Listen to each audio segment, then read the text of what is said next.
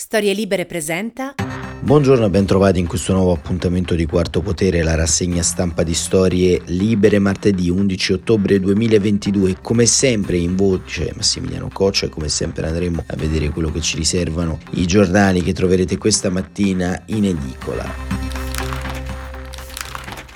Titoli pressoché unanimi nella condanna e nello sdegno da parte di tutti i quotidiani sull'orribile bombardamento di Vladimir Putin ai danni dell'Ucraina, in particolare della città di Kiev, come punizione, come vendetta all'abbattimento di un ponte eh, strategico di collegamento tra la Crimea e la terraferma che è avvenuto lo scorso fine settimana. Il Corriere della Sera apre con il titolo L'inferno di Putin, missili e terrore, la Repubblica, la strategia del terrore, ancora la stampa, furia russa e il manifesto L'orrore di Putin e ancora e domani la vile rappresaglia di Putin su civili, il più grande attacco dell'invasione, il messaggero, la vendetta dello zar e ancora il fatto quotidiano, più la guerra peggiora, meno vogliono la pace. E il giornale, macelleria putiniana e ancora il sole 24 ore invece Ovviamente apre sui temi economici, derivati, tassi e valute, l'incertezza domina sui mercati, stabilità in bilico e il mattino orrore Putin, allerta Nato e il resto del Carlino titola con l'abisso e il foglio. Il nemico della pace si chiama Putin e ancora vediamo altri quotidiani, Avvenire, il giornale della conferenza episcopale italiana, una pioggia di fuoco, il dubbio, missili su Kiev, Putin alza il tiro, Stati Uniti al loro fianco. E ancora leggo la rappresaglia di Putin e eh, la notizia, i russi rispondono alle azioni belliche di Kiev a forza di armi e sanzioni, pure noi siamo complici di una carneficina. Titolo ovviamente inaccettabile, ma più o meno l'indignazione è, eh, come dire, eh, unanime. Cambiano ovviamente gli accenti e le sfumature, insomma non si può determinare questa come un'azione, una controffensiva rispetto a quanto è successo, non è stata bombardata ovviamente un'architettura militare, un'infrastruttura civile, insomma sono state bombardate ancora una volta eh, i obiettivi civili, così come era stato a Zaporizia nella giornata di eh, sabato, quando è stato bombardato un, un palazzo che ha mietuto 17 vittime, insomma il Corriere della Sera eh, apre, come abbiamo detto, eh, con un editoriale, un'analisi, un commento di Lorenzo Cremonesi eh, in prima pagina, i raid sui civili, feroce risposta ai tanti fallimenti. E Lorenzo Cremonesi scrive: I bombardamenti sulle città e le infrastrutture civili evidenziano il volto tragico del fallimento dell'operazione speciale russa. Prevale la logica vigliacca di chi non riesce a vincere nel confronto diretto e quindi colpisce sotto la cintola. Vladimir Putin sin dall'inizio aveva promesso che sarebbe venuto a liberare e denazificare il paese. Con la benedizione del patriarca di Mosca si proponeva nel ruolo di leader illuminato con la missione di riportare alla madre Russia, i figli vittime di un regime corrotto al soldo della Nato. I fatti provano l'opposto, gli attacchi contro Kiev e le maggiori città ucraine giungono dopo una lunga serie di rovesci che hanno caratterizzato i quasi otto mesi di invasione russa, i, piani, i pianti dei bambini, la gente accalcata nei tunnel del metro, le macerie per le strade, arrivano dopo le sconfitte russe tra Donbass e Kherson, ma soprattutto in risposta all'esplosione sul ponte di Kersk di cui è ben nota l'importanza strategica che Mosca non è riuscita a difendere. Le conseguenze sono palesi, ancora una volta l'impotenza dell'esercito russo di fronte alle capacità di resistenza ucraine spinge il Cremlino a ricorrere all'uso di bombardamenti indiscriminati sugli inermi. La madre Russia di Putin uccide i suoi figli, proclamava di voler riabbracciare e invece li massacra. Non c'è nulla di eroico o coraggioso nel bombardare le città. I russi lo fanno da lontano, sparano decine di missili a ripetizione nella certezza che la contraria ucraina riuscirà a fermarli tutti. Intendiamoci, Kiev come nel resto di Ilpro o Leopoli o Zaporizia sono già state colpite tante volte, ma in genere i russi puntavano alle caserme, sulle fabbriche di armi, agli edifici pubblici. I danni sui palazzi civili erano spesso errori oppure causati dagli spezzoni dei missili centrati in aria dagli ucraini, adesso invece mirano volutamente al cuore della capitale, si spara per uccidere e terrorizzare, cosa che pure i obsoleti missili russi sanno fare benissimo. Non rincuora che a comandare le operazioni sia ora il generale Sergei Surkoving, lo stratega dei bombardamenti sulle città siriane in rivolta contro Bashar Assad. Allora medie organizzazioni umanitarie avevano denunciato con orrore i massacri negli ospedali, nei mercati. Era terrorismo di Stato per annichilire l'avversario, ma persino l'impiego delle armi chimiche alla fine venne in qualche modo dimenticato dall'ONU e dagli organismi internazionali. C'è da augurarsi che oggi quell'oblio incosciente non si ripeta. E questo diciamo è un tema eh, che c'entra Lorenzo Cremonesi ma che fondamentalmente possiamo in qualche modo comprendere tutti, ovvero la ripetizione di schemi di guerra già visti e già provati eh, in giro per l'Europa e in giro per il Medio Oriente. La Siria è uno di questi, ma basta ricordare, lo abbiamo fatto qualche giorno fa, la stessa eh, Cecenia. E ancora eh, andiamo a, a, vedere un articolo sempre invece eh, sulla stampa in cui eh, si parla di un retroscena di Anna Zafesova, eh, la strategia dell'Armageddon e Putin eh, si affida al partito dell'Armageddon. Lo avevamo raccontato nella rassegna stampa di ieri quando i bombardamenti non erano ancora in atto, ma vedevamo appunto che il capo delle milizie Wagner e il leader ceceno Kadyrov avevano in qualche modo sfruttato questa diciamo differenza di eh, azione rispetto al Cremlino e stavano man mano imponendo una strategia. E vediamo Anna Zafesova cosa ci racconta.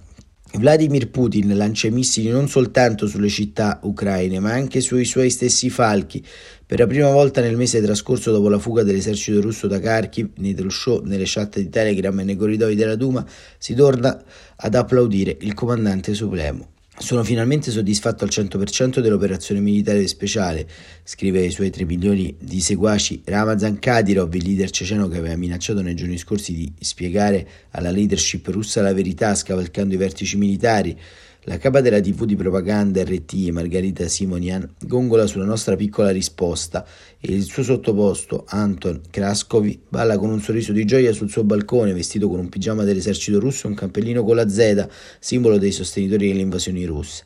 Il Ministero della Difesa russo fa rapporto sulla missione compiuta con tutti i bersagli colpiti e stavolta le televisioni russe non nascondono nulla, non fingono di colpire esclusivamente obiettivi militari e mostrano i trionfanti bombardamenti ai civili ucraini colpiti.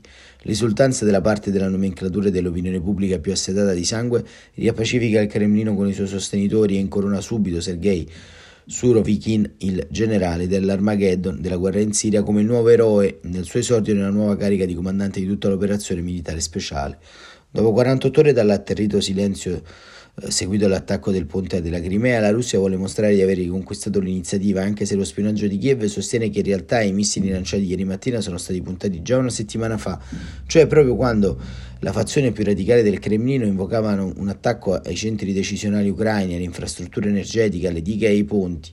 Le centrali e le linee elettriche in realtà sono stati colpiti dai missili russi già dopo la ritirata da Kharkiv, ma un attacco masticcio come quello di ieri segna, secondo molti osservatori, una nuova fase della guerra, della quale la bomba sul ponte della Crimea è solamente il simbolo più visibile. La paura della sconfitta è tale, scrive la politologa Tatiana Stanovaia, da far apparire perfino Putin come troppo indeciso. Ora il partito della guerra ha prevalso e questo peggiora la situazione perché non si può più tornare indietro. I falchi incalzano, il web si riempie di russi e non tutti sono troll che commentano le foto delle vittime ucraine dei bombardamenti con frasi come che bella giornata, fatelo più spesso e si lamentano che non sono stati colpiti gli uffici di Zelensky, mentre il giornalista Alexan Koz, uno dei più influenti corrispondenti di guerra legati all'esercito, esprime pubblicamente il timore che la pioggia di missili rimanga una rappresaglia isolata invece di diventare quotidianità. I bombardamenti a tappeto in Siria hanno reso celebre il generale Surovikin, ma le aspettative più feroci dei putiniani come il vicepresidente della Duma Piotr Tolstoi, che chiede di bombardare fino a ridurre l'Ucraina al XVIII secolo, potrebbero rimanere delusi. Innanzitutto ricorda l'esperto militare russo Yuri Fedorov, la Russia non possiede scorte infinite di missili Iskander e Kabril e bombardamenti come quello di lunedì, costato a Mosca secondo le stime degli esperti circa mezzo miliardo di dollari, per fortuna non possono venire ripetuti frequentemente. L'iniziativa al fronte resta invece in mano agli ucraini e l'arrivo dei primi neomobilitati russi non sembra poter fermare la controffensiva di Kiev. Il ricorso ai missili per fare terra bruciata aveva spinto già nelle settimane scorse Zelensky a chiedere agli alleati occidentali sistemi di difesa antiaerei. A novembre dovrebbero arrivare gli Iris tedeschi a difendere la capitale ucraina dai droni. La Russia sta perdendo l'idea di terrorizzare gli ucraini con le bombe nelle retrovie per costringerli a invocare una tregua nonostante i successi sul terreno Crede ormai soltanto Putin, ci crede ormai soltanto Putin, afferma Stanovaya.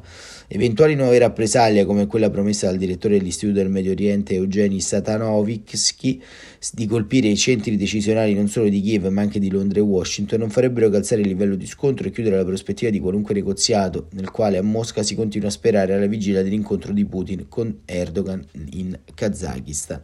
E questo diciamo è quanto raccontato nell'idroscena del Cremlino da Anna Zafesova, c'è sempre anche un dibattito italiano fondamentalmente molto attivo intorno a questo e in questo dibattito italiano interviene sostanzialmente in modo provvidenziale Sergio Mattarella. Sergio Mattarella come interviene? Dicendo ancora una volta le parole più equilibrate e giuste che si possono intorno a questo conflitto e intorno alle sue conseguenze.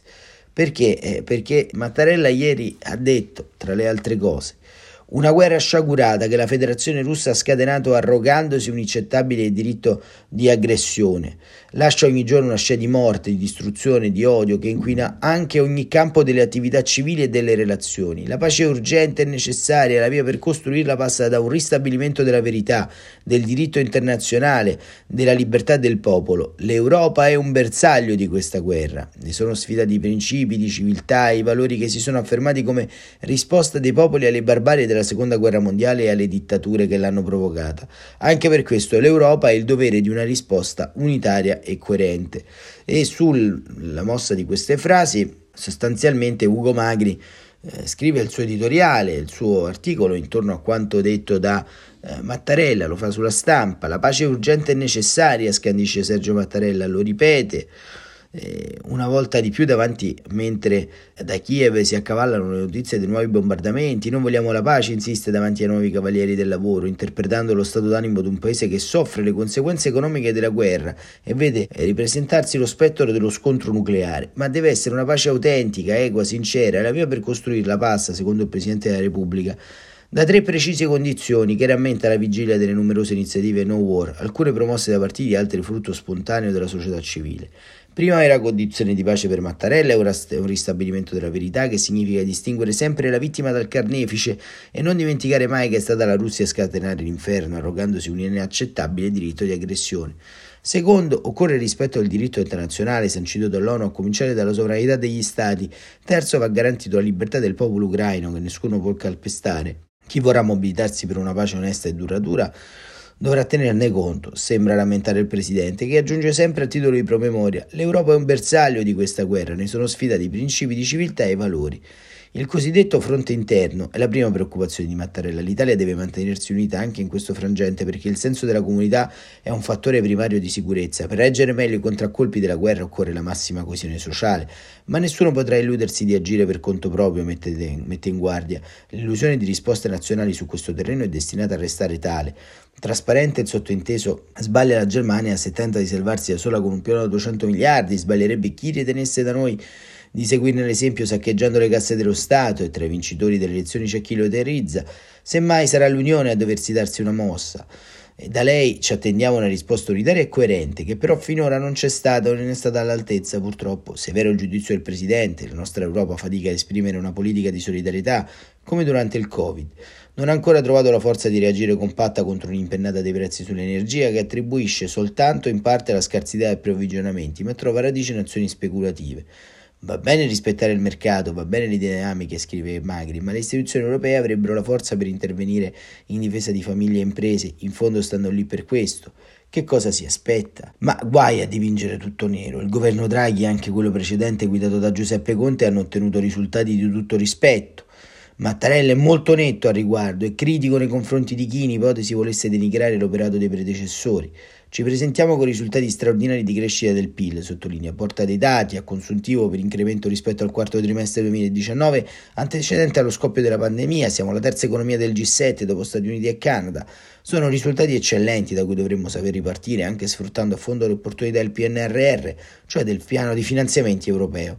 Eppure qui il capo dello Stato sembra rivolgersi ai futuri governanti quando avverte che è stato compiuto il primo tratto del percorso di riforme concordate con Bruxelles si deve proseguire rispettando tempi e impegni.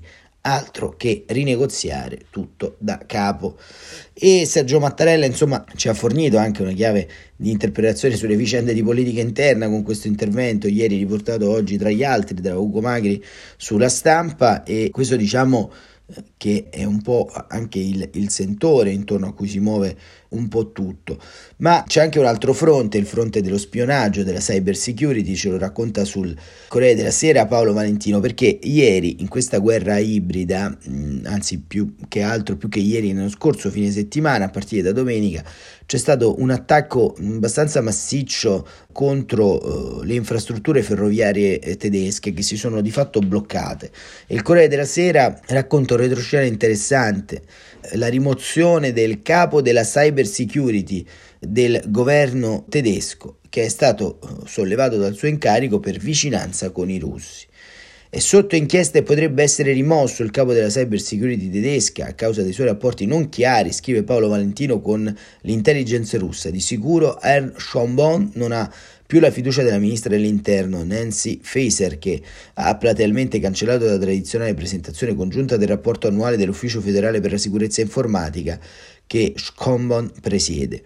Nel mirino è il cosiddetto Consiglio tedesco per la sicurezza cyber, un'associazione fondata dallo stesso funzionario dieci anni fa e di recente oggetto di forti critiche per la sua stretta cooperazione con i servizi segreti di Mosca.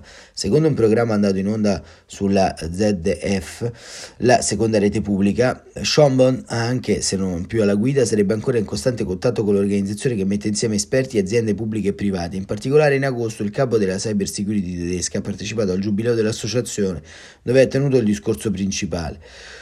un consiglio per la sicurezza cyber con Mosca e la presenza fra i suoi associati fino a poco tempo fa di Protelion, società tedesca sorella del gruppo russo AOO in Infotex, specializzato nel settore e fondato da un ex agente del KGB, i servizi servi- i segreti sovietici. Secondo la TV tedesca, il fondatore sarebbe stato insignito per i suoi meriti da Vladimir Putin. Ieri l'associazione del Mirino ha fatto sapere di aver escluso Protelion dai suoi membri a causa di un comportamento contrario agli obiettivi del Consiglio, ma ha respinto l'accusa di essere stata influenzata dai russi, poiché i sospetti riguardano un nostro singolo membro entrato nel 2020 con cui non ci sono mai stati né colloqui né progetti comuni. Secondo diverse testate, il governo è pronto a rimuovere il direttore della cyber security nominando un altro responsabile della sicurezza cyber. Le accuse recitano una dichiarazione scritta al ministro dell'interno vengono prese molto sul serio e tutte le opzioni vengono valutate. Le preoccupazioni all'infrastruttura critica della Germania presa di mira dai russi a causa dell'appoggio iberiano all'Ucraina è crescente, soprattutto dopo che lo scontro eh, del fine settimana, un apparente atto di sabotaggio, ha paralizzato per più di tre ore l'intero traffico ferroviario della regione della nord occidentale del paese, dalla Bassa Sansonia all'Holstein. In un primo momento Deutsche Bahn aveva detto che si trattava di un difetto del sistema radiodigitale dei treni, ma più tardi il governo ha ammesso una causa dolosa. Secondo il ministro dei trasporti Volker Wissing, due cavi sono stati rescissi a 500 km di distanza tra loro. Un documento interno della Procura federale non escluderebbe il ruolo di uno Stato nell'atto di un sabotaggio, mentre il presidente della Commissione per gli affari europei del Bundestag, il verde Anton Hofstadter, ha fatto esplicito riferimento a un possibile coinvolgimento della Russia. E questo è quanto avviene in Germania, e questo è quanto avviene in Russia, e quanto avviene in Ucraina, e quanto avviene in Italia. I nuovi fronti di questa crisi si moltiplicano, ma non si deve mai smarrire, come ha fatto il presidente Sergio Mattarella ieri, ribadendolo, come abbiamo letto nell'articolo di Ugo Magri, la rotta, la via, la stabilità della risoluzione di questo conflitto, che purtroppo, seppur doloroso come ogni guerra d'aggressione, non passa esclusivamente per le buone intenzioni occorre fare eh, tesoro della paura del nucleare, fare tesoro delle tante richieste che vengono in buona fede dalla società civile, ma al tempo stesso eh, occorre comprendere che il crinale che Putin ha avanzato non è una novità. Da sempre Putin agisce così, da sempre Putin ha nella azione indiscriminata contro i civili, nel terrore indiscriminato il suo punto di forza. Sta a noi comprendere che questo punto di forza può e deve essere in qualche modo cambiato una volta per tutti, ripristinando lo Stato di diritto e il diritto all'esistenza del popolo ucraino e alla sua integrità territoriale. Non è il momento di cedere, ma soprattutto non è il momento della paura. Arriveranno giorni migliori per il nostro continente, per l'Ucraina, ma fino a quel momento occorre in qualche modo pensare non solo a quello che stiamo perdendo, in termini economici ci stiamo rimettendo un po' tutti, ma a quello che potremmo perdere. E potremmo perdere una cosa molto cara, che ci appare oggi scontata, che è la libertà e di fronte a perdere la libertà ogni sacrificio val bene un'azione. Grazie ancora per essere stati con noi, Quarto Potere torna come sempre domani mattina alle 7.45.